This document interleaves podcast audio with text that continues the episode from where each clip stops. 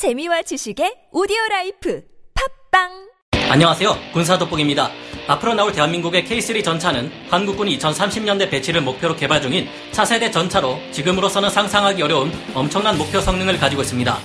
K3 전차는 주포로 현재 선진국들에서도 한창 개발 중인 전열 화학포를 장착하고 인공지능을 탑재하는 것은 물론 탐지율을 극도로 낮추는 스텔스 형상 설계까지 적용할 계획인데요.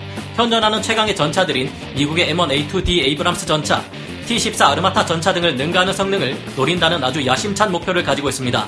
미 해군의 레일건 연구가 중단된 지금 K3 전차에서는 레일건과 비슷한 속도의 포탄을 발사하면서 더 많은 장점들을 가진 전열 화학포를 탑재하고 이제까지 대한민국의 주력 전차들이 생각하지 못했던 여러 신개념 장비들을 탑재할 계획이라는 것이 밝혀졌는데요.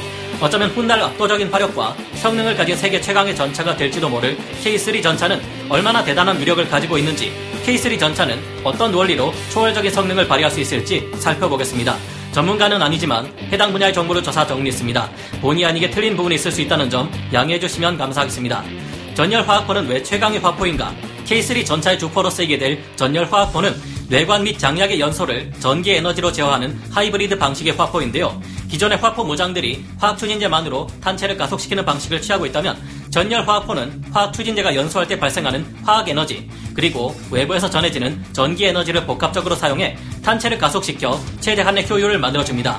이 전열 화학포가 왜 대단한 것이냐면 장력의 완전 연소를 가능하게 만들어 이론적으로 가능한 최대치의 폭발력을 만들어내기 때문인데요. 전차의 발사 과정에서 장약은 탄약을 추진시키는 추진제 역할을 하는데요. 현재 날탄이라 불리는 날개 안정 분리 철갑탄의 관통력이 더 이상 증가하지 못하고 정체된 이유 중 하나가 바로 장약의 폭발력을 더 높일 수 없기 때문이었습니다. 장약의 폭발력을 더 크게 하기 위해 화약의 밀도를 높였더니 상당한 양의 장약이 불완전 연소를 하는 바람에 생각만큼 폭발력이 나오지 않았던 것이죠. 하지만 전열 화학포를 이용하면 전극에서 발생되는 아트 방전에 의해 생성된 플라즈마가 추진체인 장약을 완전 연소시킬 수 있어 효율이 감소하는 것을 최대한 피하고 이론상으로나 가능한 미친 폭발력을 발휘할 수 있게 되는 것입니다. 그동안 전차들에 적용되었던 재래식 포는 추진체가 폭발해 탄자가 나아감에 따라 약실 압력이 감소했지만 전열 화학포는 방전되는 전기 펄스의 크기와 주파수를 변화시켜 탄자가 진행하는 동안 최대 압력을 계속 유지할 수 있게 추진제의 연고를 제어할 수 있습니다. 이를 통해 강내의 최대 압력을 오랜 시간 동안 유지시켜 주는데요. 이와 같은 방식은 탄자가 견딜 수 없는 가속 한계까지는 넘지 않으면서 최대 가속도가 오래 지속되도록 함으로써 굉장한 속도와 위력을 냅니다. 전열 화학포의 포구 초속은 1초에 2.5km를 날아가는 수준인데 이는 레일건의 포구 초속에 뒤지지 않을 정도입니다. 여기에 레일건은 가지고 있는 단점을 전열 화학포는 가지고 있지 않은데요. 레일건은 발사할 시 강력한 전자기장이 발생하기 때문에 고폭탄, 정찰 포탄, 유도 포탄 등의 사용이 불가능하지만 전열 화학포는 기존의 화약 추진을 기반으로 전자기 장은 장약 점화에만 사용하기 때문에 여러 가지 포탄을 운용할 수 있습니다. 다목적 운용 성능에서 레일건보다 우위에 있다고 할 수 있는데요. 전열 화학포는 화학 에너지가 80%에서 90% 이상을 이루고 전기 에너지는 10%에서 20%만 사용하기에 레일건과 같은 전자포에 비해 전원 장치의 규모를 5분의 1 이하로 줄일 수 있습니다. 기존 화포와 비교했을 때 최대 압력 대 평균 압력 비율이 낮아 부드러운 가속이 가능하다는 장점도 있는데 이는 가속도에 민감한 위험한 포탄을 발사할 때 적합합니다. 또한 계량형 니트로셀룰로스 추진 장약과 같은 돈감 장약을 사용해도 위력을 최대한 발휘할 수 있기에 기존의 포탄 발사 방식에 비해 훨씬 안전하다는 장점도 있습니다. 돈감 장약이 아닌 기존의 장약은 장약에 불이 옮겨 붙을 경우 내부가 폭발하거나 불에 휩싸여 전차의 승무원들이 다칠 수 있다는 단점이 있었죠. K3 전차는 이런 문제점들을 해결해 안전하면서도 마10 이상이라는 무지막지한 속도와 막강한 위력을 가진 전자기포를 가지게 될 텐데요. 게다가 미사일 운용 능력의 강화를 위해 차체 후방의 수직 발사대인 VLS를 장비하는 것이 어떻겠느냐 하는 제안도 나오고 있습니다. 한정적이었던 기존 주력 전차의 포 발사 미사일의 개념에서 한 발 더 나아가 대전차 미사일이나 대공 미사일과 같은 각종 미사일을 좀 더 효율적으로 적재하고 투사하기 위한 아이디어인데요. 이와 동시에 기존 주력 전차에서 적용되었던 포 발사 미사일 역시 장비가 검토되고 있습니다.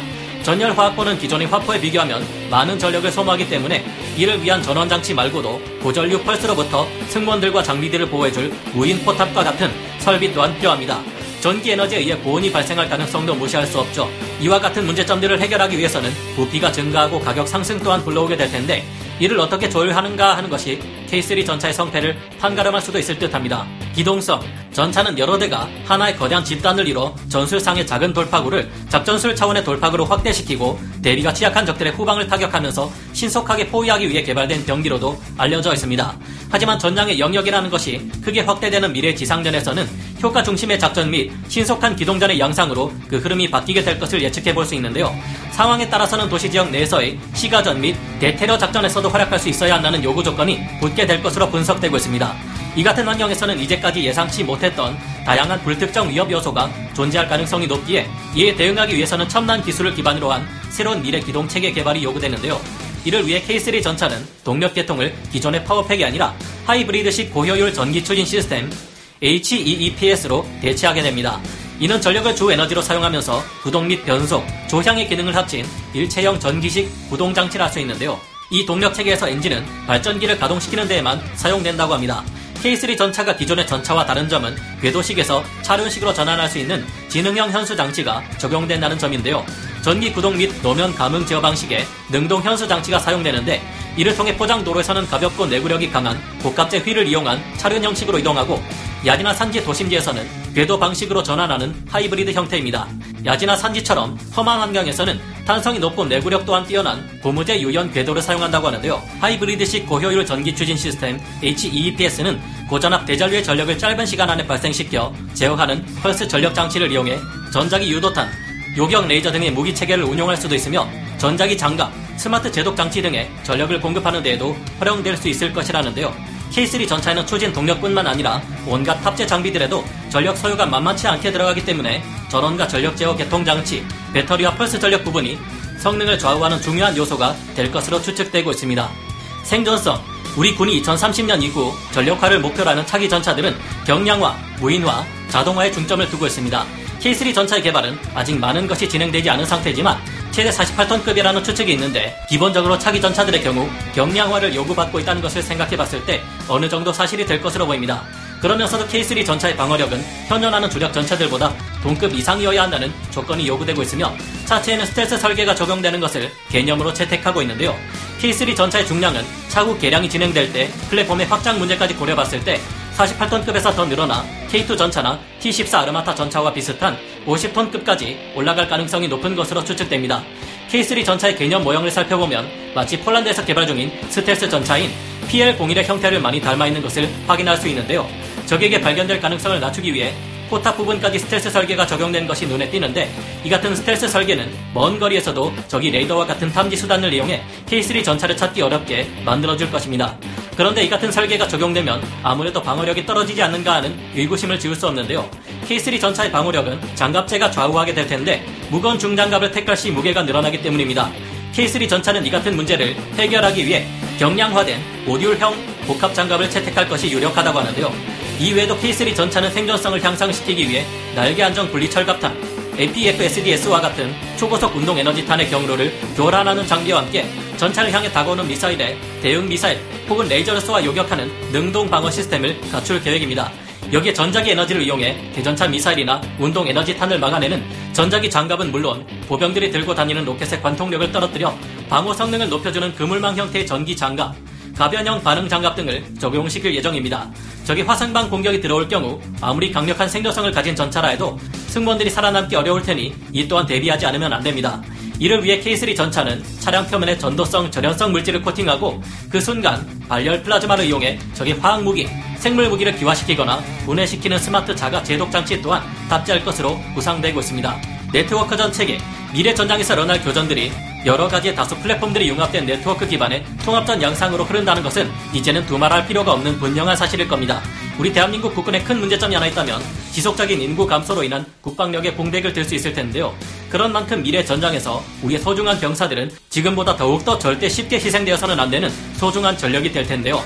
그런 만큼 우리 육군의 차세대 전차가 될 K3 전차는 믿음직한 생존성을 보장할 수 있어야 할 겁니다. 이를 위해 K3 전차와 같은 미래 전차들은 무인화 체계, 원격 조종 체계 등을 갖출 것이 요구되고 있습니다. 이 때문에 우리 군에서는 전술 지휘 통제 자동화 체계, C4I를 기반으로 UAV, UGV, 미래 장갑 보병, 항공기 등과 네트워크를 형성하여 협동 작전을 수행할 수 있는 체제를 구상하고 있는데요. K3 전차는 네트워크 체계와 연동되어 한 번에 다수의 표적을 향해 좌악하고 날아가 동시에 타격할 수 있는 다표적 동시 타격 유도탄 또한 탑재할 계획입니다. 이를 위해 필수로 요구되는 것이 전장에서의 적 통신을 교란하거나 또는 이를 막아내는 전자전 시스템과 같은 다른 구성 요소들의 발전입니다. K3 전차는 승무원석에 고해상도의 3D 외부 영상을 구현하고 이를 승무원이 착용하는 헬멧에도 구현시킬 계획입니다. 그런 다음 휴머노이드 기반의 높은 정밀도와 높은 효율을 가진 운용 통제 시스템으로 지휘하게 되는데요. 이렇게 할 경우 승무원은 적의 공격이 가해질 수 있는 위험한 차체 밖으로 고개를 내밀 필요가 없으며 강력한 방어력을 가진 전차 안에서 안전하게 작전을 수행할 수 있게 될 것이라 합니다. 이외에도 우리 군의 차세대 전차 K3에는 전장 네트워크 체계와 연동이 가능한 차량 탑재형 무인기, 360도 상황 인식이 가능한 관측 장치, 지뢰, 급조 폭발물 탐지 및 파괴 장치 등 각종 신개념의 전투 장비들로 가득한데요. 이 같은 초월적인 성능의 전차가 과연 현실에서 나올 수 있는 것인가 하는 의문이 생기는 것도 사실입니다만 K3 전차의 개념이 구체화되는 시기가 지금보다 기술이 더욱 발달한 2030년대 이후라는 것을 생각해 봤을 때 어느 정도는 가능할지도 모를 일이라고 생각합니다. 현재 레일건과 HPV 탄의 개발을 공식적으로 중단해버린 미 해군의 전례를 보면 K3 전차에 사용될 전열 화학포가 새로운 전차의 개발 방향으로 크게 주목받을지도 모르겠다는 생각이 듭니다. 한때 미래의 가공할 무기 체계로 평가받아왔던 레일건이 지금에 와서 완전히 중단될 위기에 처한 것처럼 K3의 전열 화학포도 개발 방향에 따라 어떻게 다르게 적용될지는 알 수 없겠죠. 하지만 이와 같은 연구 개발이 성공하지 못하더라도 그 개념은 언젠가 다른 무기 체계에서 화려하게 부활하는 경우가 많기에 희망을 가져볼 필요가 있다고 생각합니다. 여러분의 생각은 어떠신가요? 오늘 군사 돋보기 여기서 마치고요. 다음 시간에 다시 돌아오겠습니다. 감사합니다. 영상을 재밌게 보셨다면 구독, 좋아요, 알림 설정 부탁드리겠습니다.